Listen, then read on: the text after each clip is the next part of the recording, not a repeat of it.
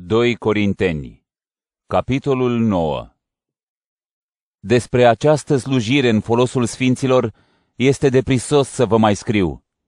Cunosc bunăvoința voastră cu care mă laud în fața macedonenilor când vine vorba de voi, spunându-le că Ahaia este gata încă de anul trecut, iar zelul vostru i-a încurajat pe mai mulți.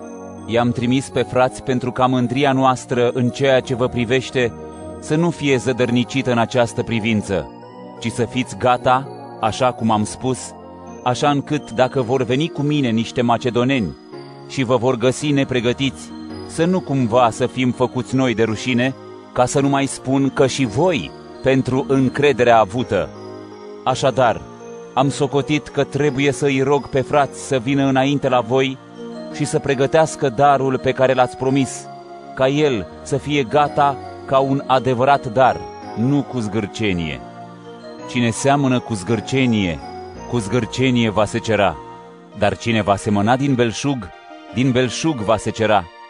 Fiecare să dea cum a hotărât în inima lui, nu cu regret, nici din obligație, căci Dumnezeu îl iubește pe cel care dă cu bucurie, iar Dumnezeu are puterea să vă facă să prisosiți în orice har, ca să fiți mereu îndestulați în toate și să prisosiți în orice faptă bună, după cum stă scris.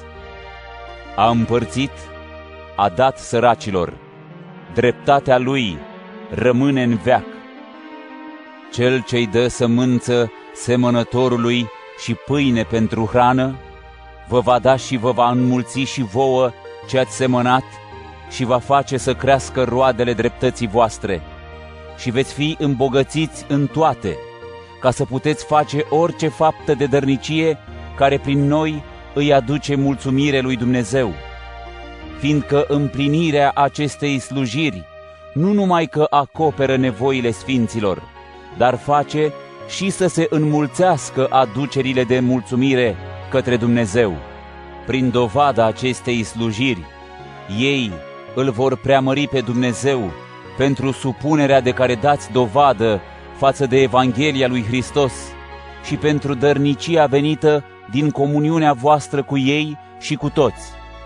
Iar prin rugăciunea lor pentru voi, vă vor arăta dragostea lor, prin harul îmbelșugat al lui Dumnezeu față de voi. Mulțumiri fie aduse lui Dumnezeu pentru harul său nespus de mare.